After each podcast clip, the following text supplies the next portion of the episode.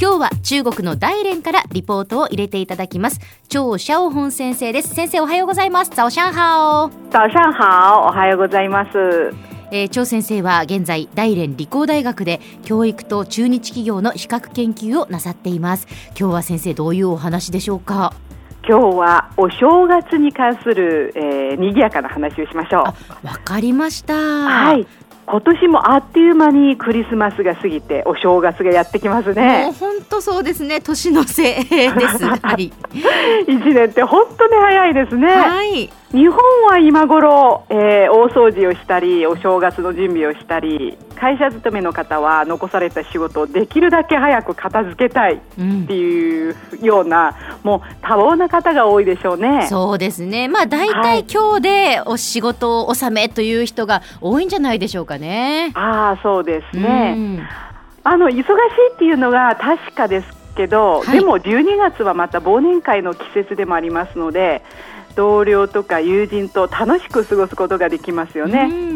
まあ中国でもですね忘年会を開く習慣があってあそうなんですね。はい大連の、あの職場のメンバーでやる忘年会はですね、大連の地域的な特徴があって、あのここ数年間、スキー温泉一泊型の忘年会が流行っています。はい。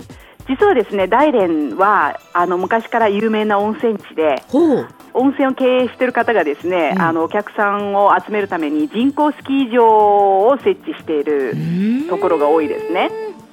であの忘年会の時期になるとそういった施設がとても賑やかになってきて、えー、そこに行っている人たちがですねほとんど昼間温泉地のスキー場で体を動かしてで夜宴会会場で食事をするっていうような形で忘年会をやりますね。で食事の時にですねメンバーはとっても多いので多数のグループに分けて、うん、で10人で1つの円卓を囲んでうん、で会場に大きなスペースを空けて舞台としてで会社のメンバーがですね事前にあの練習していたいわゆる自作自演の娯楽演目をそこで披露するんですね。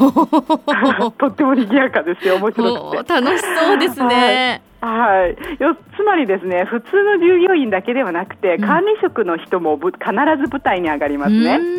そこで歌やダンス、劇など演目は豊富でで同じ会社の人が演じるのでとってももうどこのスターよりも面白く感じるんですね。えー、はい普段あの親しく接している人たちばっかりですので。えーこう普段ですと厳しい顔をして仕事を指示していた上司がそこで下手にですね歌を歌ったりダンスしたりする場面があればです とっても面白いですよね。そうですね。これは盛り上がるでしょう。はい、そうですね。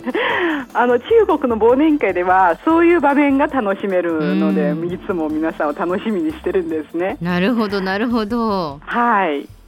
あの日本の正月は中国では元旦元旦と呼んで特別な行事はなくて、はい、えー、今年は1日から3日の3日間の休みしかありません。あ、まあそうですよね。中国はまあ旧正月ということになりますもんね。そうですね。えー、日本では旧正月と呼んでいて、えー、中国では春節春節と呼びますが、はい、中国では春節を祝うんですね。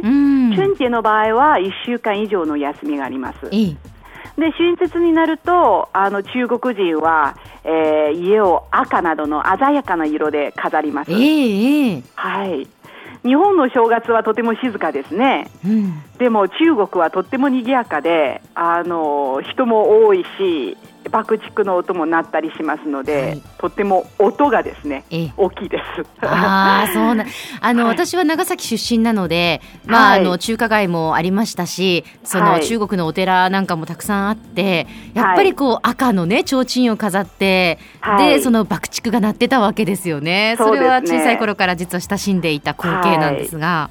おっしゃる通り、本当に中国の春節はいつも賑やかに過ごすんですね、そういう習慣があります。はいあの春節の時に中国では春联、春聯と呼びますが、はい、えー、春聯と餃子は欠かせないものですね。で皆さんは中華レストランの玄関に赤い張り紙をしているのを見たことがあるでしょう。あそれはいはい。あそれは春聯。と福の字ですね。福の字をよく見かけるんですが、ね、福の字の両側に細長いた、あの縦に貼っているものがチョンレアと言いますね。そこに縁起のいい言葉を書いたりしますね。なるほど。はい。中国では春節の時にチュンリャーや福の字を貼る習慣があって、うん、でさらにこだわっている家庭はですね赤い提灯をぶら下げて門のあの神様の絵を貼ることもあります。はいしかも福の字を逆さまに貼るのがよく見かけるんですね。で中国語の発音で「フータオラ」っていうふうに言って、ええ、福が来たっていう意味合いで、はい、福の字を逆さまに貼ったりするんですね。要するに縁起がいいっていうふうにされているからですね。なるほど。はい。でお正月の定番の食べ物といえば、うん、日本ではお年越しそば、うん、えー、おせち料理などがありますよね。はいえー、中国ではですね地域が広いので、うん、各地域では習慣が違ったりするんですが、えー、南の方ではお餅を食べるんですが、北の地域では餃子を食べます。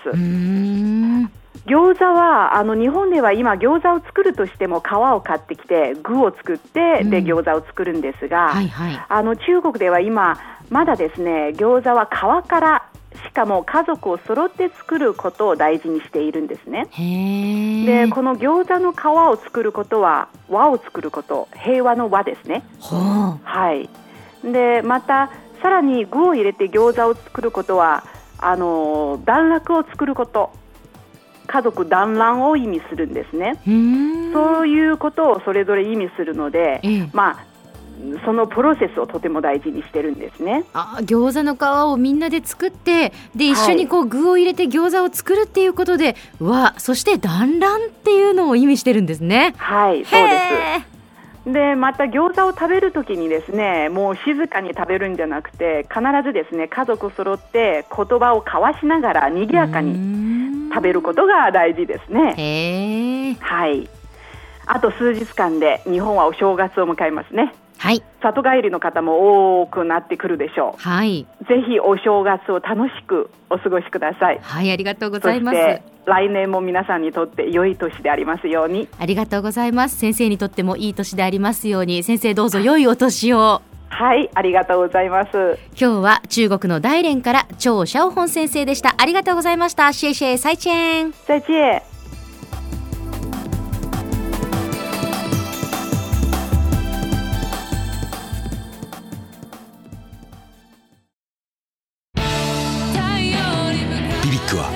九州で生まれ九州の人たちに光を届けています。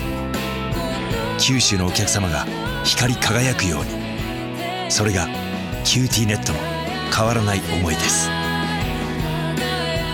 キラキラつながる QTnet。